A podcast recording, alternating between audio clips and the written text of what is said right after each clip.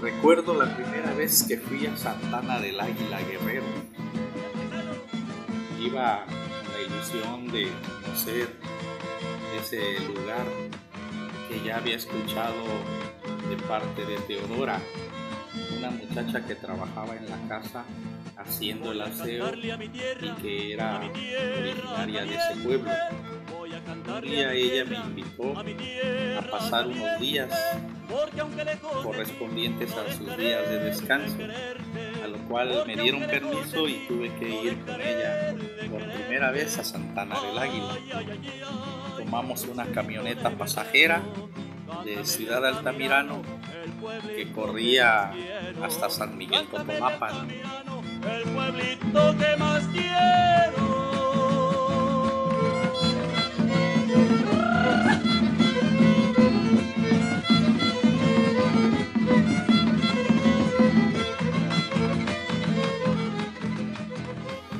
Recuerdo que cuando mis guaraches pisaron por primera vez el suelo de Santana del Águila, Vi a lo lejos retirarse la camioneta entre la polvadera del camino que iba para San Miguel.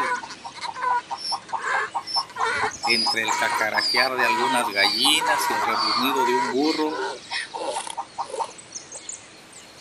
mis ojos se llenaron de asombro al ver hacia mi lado izquierdo una estructura imponente de un cerro con bastantes riscos, a lo cual me quedé atónito mirando y observando las formas de ese cerro que estaba casi muy cerca de ese pueblo. Cuando me despertó de mi asombro la voz de Teodora que me dijo, vente, ya llegamos. Cruzamos una cerca y de ahí rápido vi que detrás de unas casas, entre unas plantas, ya se estaban asomando sus familiares para recibir a Teodora, que venía conmigo. Ahí tenían chivos, tenían una cocina pues muy campirana. Luego, luego le ofrecieron de comer. Todavía recuerdo aquel plato de pollo en chile verde sus tortillas hechas a mano a lo cual degusté porque tenía un sabor muy tradicional. Teodora tenía dos hermanos y las actividades se dividían entre ellos dos. Marcial ayudaba a su papá en las siembras y Chuchín se dedicaba al pastoreo de los chivos. Intenté ir un día con Marcial y la verdad no me gustó mucho porque pues allí era más asunto de trabajo. Prefería irme con Chuchín a pasear los chivos porque con él era más andar de vago. Íbamos a las lomas a buscar ticuches, correteando toroscos y nos juntábamos con otros chiveros que también eh, se juntaban a pasear no era nada de aburrido con estos chamacos, porque con estos chamacos nos poníamos a platicar de cosas, sobre todo de las guachas. Y yo aprovechaba para hacer algunos dibujitos o algunas cartitas para luego, luego enviárselos a, a Guadalupe, que era una muchacha que me andaban echando los. Era muy divertido andar con guaches chiveros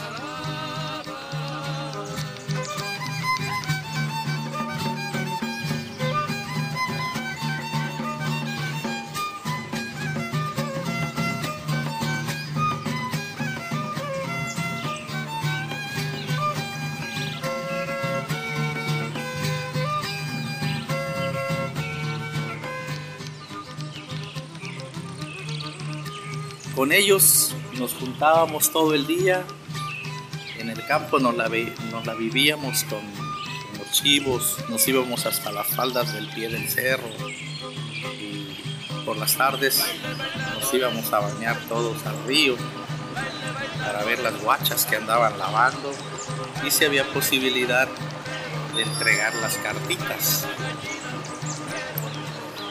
Un día vi a un señor que estaba debajo de un cascalote casi al anochecer, hablando solo porque ya estaba tomado. Entre sus frases decía, ¿quién como tú que siempre estás ahí, imponente, vigilando nuestro pueblo? Allá arriba hace harto aire. Un día voy a volver a ir para allá yo luego me imaginé que estaba hablando del cerro y empezó a darme curiosidad pues de querer ir a, a subir a ese cerro como escuché al señor que él pues comentó. Nos pusimos de acuerdo con los chamacos para ver si podíamos ir a cortar nanches, que por cierto era el tiempo de las lluvias cerca del tiempo del día de San Juan. Pues nos pusimos de acuerdo con los chamacos y nos organizamos para ir al día siguiente. La noche se me hizo larga, esperando que se llegara la madrugada para poder ir a caminar y subir por primera vez ese cerro muy conocido llamado Cerro del Águila. Todavía estaba oscuro cuando nos levantamos, llevábamos algunas gordas para comer, algunos chamacos llevaban pan de baqueta, del que se hace en el pueblo de Tlapehuala. Empezamos a subir cuando apenas iba empezando a clarear la mañana, ya se veían los caminos. Era un viaje muy emotivo porque escuchábamos el cantar de los pájaros, escuchábamos el sonido del agua cayendo en pequeñas cascaditas. Me acuerdo que llegamos a un punto que se llamaba la mesa. Ahí se podía divisar todo el valle del escondido, el cubo, el remance, San Bartolo, todo Santana del Águila, hasta parte de San Miguel Totolapan Seguimos caminando después de comer un rato ahí hasta que por fin llegamos a la cima del cerro. Ya estando allá, nos dividimos con los chamacos de dos en dos, cada quien con su cubetita para pues llenarla de nanches y ya poder regresarnos al terminar. Pero yo la verdad no tenía tanto interés en cortar nanches yo el interés que tenía era andar en el cerro viendo diferentes puntos, conociendo desde arriba la región. Se veía todo el valle de Atuchitlán, el río Balsas. Me vine hasta acá, hasta donde estaban unos peñascos, abajo del tanque. Desde ahí me paré en esos peñascos a divisar todo el valle de Tlapehuala. Andaba entre esas piedras y brinqué de una piedra a otra y cuando caí sobre encima de una piedra que estaba floja, la piedra se movió y de ahí salió una, una culebra roja. Yo la verdad nunca había visto una culebra de ese color y me espanté mucho porque creí que iba a ser alguna culebra como coralillo de tal manera que me fui asustado corriendo, corriendo, desesperado con mi cubeta de nanches, tratando de ver algún chamaco por ahí para pegármele, porque sí me asusté de ver esa, esa culebra. El día estaba nublado y de pronto sentí como una nube oscureció más todavía el entorno, pues más oscuro de lo normal. De pronto cuando volteé a ver, ante mí estaba un árbol de nanche que daba los nanches de un tamaño más grande que lo normal.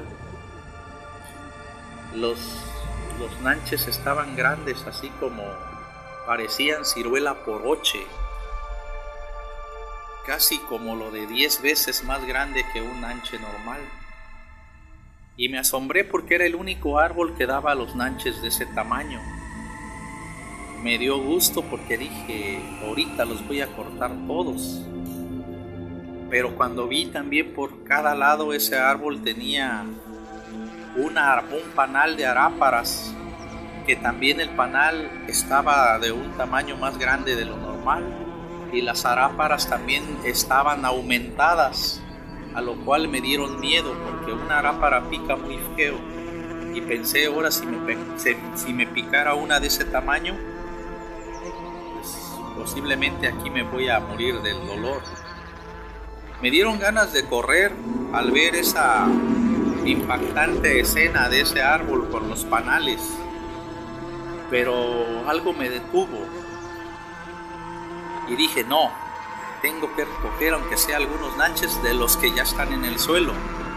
Me fui arrastrando como pude hasta al, llegar casi al tronco del árbol y con mi mano alcancé a recoger cuatro nanches nada más.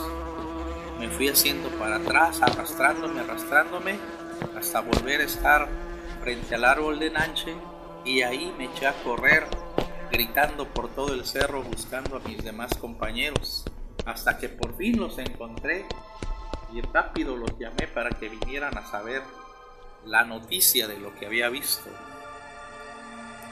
Cuando llegaron les conté que había encontrado un árbol por allá y que el árbol tenía unos nanches bien grandes, pero que también estaba lleno de unas aráparas también gigantescas. Entonces uno de los chamacos dice, pues vamos a ver, vamos a cortar todos esos nanches. Y entonces yo saqué mis cuatro nanches y les dije, miren, aquí está la prueba, aquí traigo estos nanches, pruébenlos para que vean que no es mentira. A lo cual todos agarramos nanche y me acuerdo que entre tres le mordíamos a un solo nanche. Estaban muy dulces como la miel. Entonces los, les brilló la cara de ambición a los chamacos y dijeron, pues vamos. Otros decían, a lo mejor es puro cuento. Vamos, dice. Nos fuimos todos armados de valor hacia el lugar donde yo había visto el árbol y no encontré rastros. Ya no estaba el árbol, ya no había nada. Después me empezaron a decir, y empezaron a durar de lo que yo les había contado. Y dijeron, ya ves, te dije, era pura mentira. Y uno dijo, no, y entonces los nanchesotes que nos comimos. Todos empezaron a voltear a verse de manera así como misteriosa y espantados. Y de repente uno dijo, vámonos, corriendo. Agarramos todos asustados corriendo hacia abajo porque teníamos el presentimiento que algo se nos había aparecido. Corrimos todo el cerro abajo, incluso Germán se cayó con toy cubeta de nanches, no se quiso ni parar a recogerlos, siguió corriendo hacia abajo hasta que por fin llegamos al pueblo. Ya estando en el pueblo, le contamos a don Adán Catalán todo lo que había pasado allá arriba del cerro. Don Adán nos escuchó atentamente con mucha seriedad y de repente cuando acabamos miren mirando con su mirada perdida hacia la punta del cerro, con una melancolía hay que tener mucho cuidado de ir al cerro en estos tiempos, así como ustedes se fueron solos. Porque este cerro está lleno de misterios. En esta temporada es cuando los encantos se abren para que la gente pueda entrar en ellos y puedan entrar a probar su suerte. Nunca vuelvan a ir al cerro solos nunca anden sin compañía. Es lo más seguro que pudo haber pasado, que un encanto estaba a punto de abrirse, y, pero no se logró pues, eso fue lo que les puedo decir y ya no vuelvan para allá la compañía de agua. Así que cómanse sus lanches y disfruten. Ya para la próxima vez no vuelvan. Así fue la historia que, que nos sucedió a mis compañeros y yo. Yo estuve muy contento de haber visitado el cerro. Tuve que saborear mi parte de lanches que corté y jamás volví a visitar la cumbre del Cerro Lago.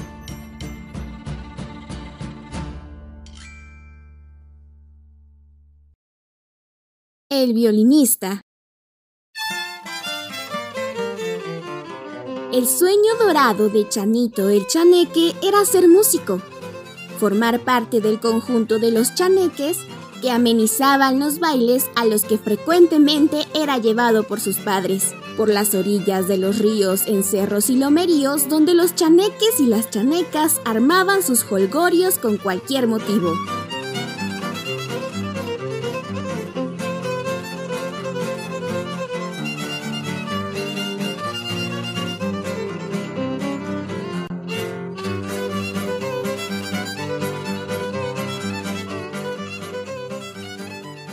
Pero la dificultad era que los chaneques que llegaban a ser músicos aprendían de oídos. No había escuelas que enseñaran la nota musical y su abuelo decía que los músicos lo eran porque el más viejo de sus antepasados, el primer chaneque de su árbol genealógico, había sido tocado por Euterpe, la musa de la música desde el momento en el que iba a nacer lo que permitía heredar a algunos de sus descendientes esta virtud para que en el universo de los chaneques nunca faltara la alegría, el gusto a la hora de sus tertulias y convivencias que eran frecuentes entre el chanequerío. De esta manera, el que no nacía músico no podía ser músico, según esta sesuda reflexión de Don Channon, el chaneque abuelo.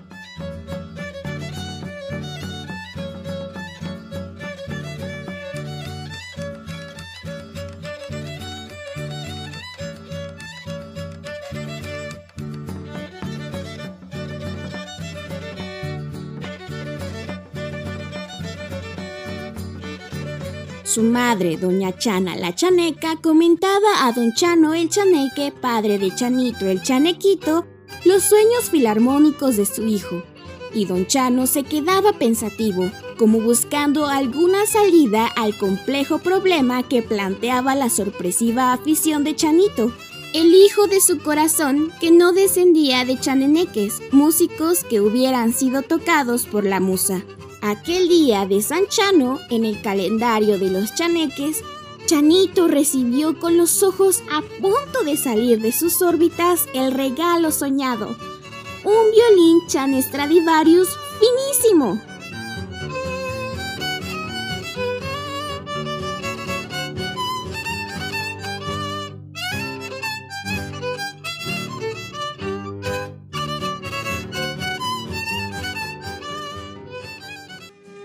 Con un método para aprender a tocar el violín sin maestro a pesar de no haber nacido con la gracia de la música. Chanito estaba feliz con su regalo. Se dedicaría a prepararse todos los días. Estudiaría continuamente para aprender a tocar su valioso instrumento. Tenía tiempo. Los chaneques no mueren, a menos que la sombra de los humanos los cubra totalmente, lo cual es muy difícil de que suceda. Calculaba que en menos de unos mil años sería maestro del violín y amenizaría las reuniones de los chaneques que son pequeños, chistosos y buenos para la diversión.